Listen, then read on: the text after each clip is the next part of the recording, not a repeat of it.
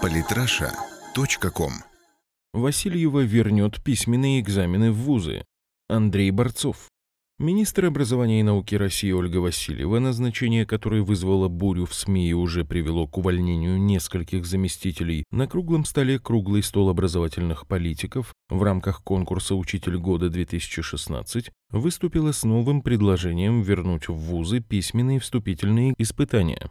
Нужно подумать и внести поправки о том, что вузы, особенно вузы очень сложные и социально значимые вузы, должны иметь входящие письменные экзамены, без этого нельзя. Я глубоко убеждена, что в медицинские вузы, инженерные вузы, все вузы без исключения должны иметь письменный экзамен по тому предмету, который вуз считает профильным.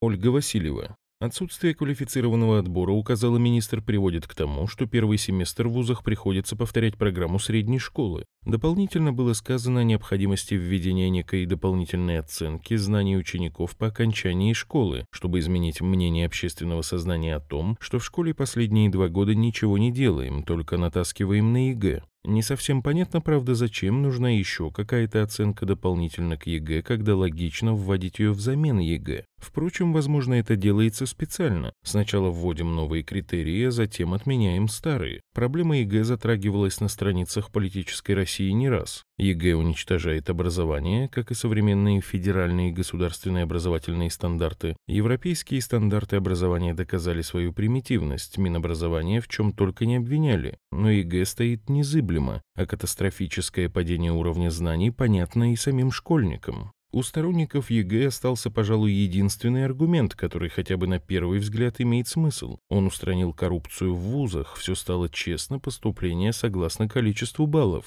Правда, уже на второй взгляд аргумент перестает быть убедительным. Во-первых, непонятно, чем коррупция на местах лучше, чем в вузах. О, эти знаменитые неграмотные стобальники по русскому языку. А во-вторых, увы, проблема малоимущих талантливых школьников не в том, что не на что съездить сдать экзамены, а в том, что потом, поступив в вуз, надо будет как-либо жить, и деньги нужны будут далеко не разово. Но давайте посмотрим на тему с другой позиции. Оставим аргументы против ЕГЭ в стороне и обсудим вопрос, зачем нужны полноценные письменные экзамены в вуз. Ответ прост, если вспомнить тот факт, что учеба – это вовсе не оказание образовательных услуг, как это утверждается сейчас, а процесс получения навыков, умений и знаний, а не компетенции их модульных кейсов, а также умение мыслить как таковое. Для средней школы эти требования желательны, для высшей – обязательны. Понимаю, что давняя фраза Андрея Фурсенко набила оскомину, но повторю, чтобы совсем наглядно показать цель, на которую перенаправили систему образования в эр эф либеральными реформами.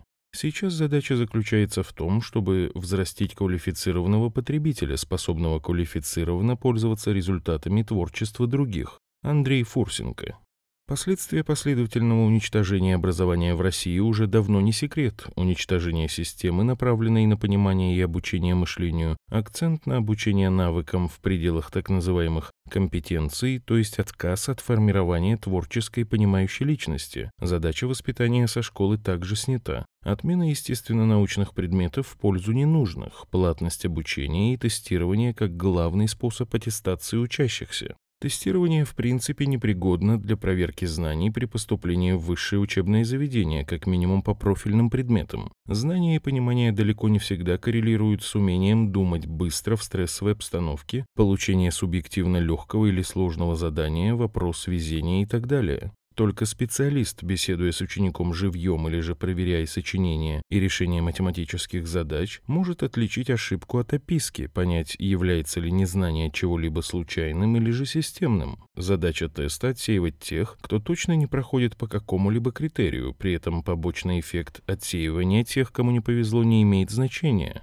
Задача же вуза – отобрать для обучения самых понимающих в профильной области, при этом искренне желающих ее изучать. Поэтому здесь задача экзаменов другая. Отбор нужных, если даже случайно проскочат те, которые не нужны, они все равно отсеются после сессии другой. По знаниям, они из-за недостатка средств для оплаты обучения. Кроме того, если школа – это фундамент общих знаний, то высшее учебное заведение имеет свою направленность, и поэтому важен уровень знаний в областях, специфических для конкретного вуза. Не для профиля вуза, а именно для конкретного и даже конкретной специальности. разрыв знаний и умений для сдачи школьного экзамена и вступительного в университет — естественное и полезное явление, так как отсеивает зубрил от интересующихся наукой. На личном опыте метод полуреакции, широко применяемый для написания уравнений химических реакций окисления-восстановления, в школе не проходили, хотя он гораздо удобнее стандартного школьного метода электронного баланса, а понимание полезности для анализа системы тел в механике суммы потенциальной и кинетической энергии очень упрощает решение многих задач. Очевидно, но в школе в мои годы такой подход в учебниках отсутствовал.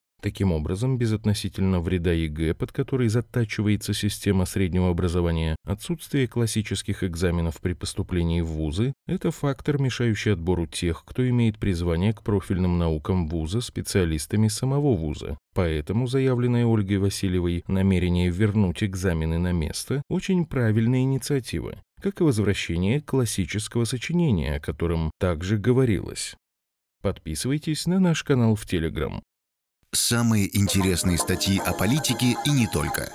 Читайте и слушайте каждый день на сайте политраша точка ком.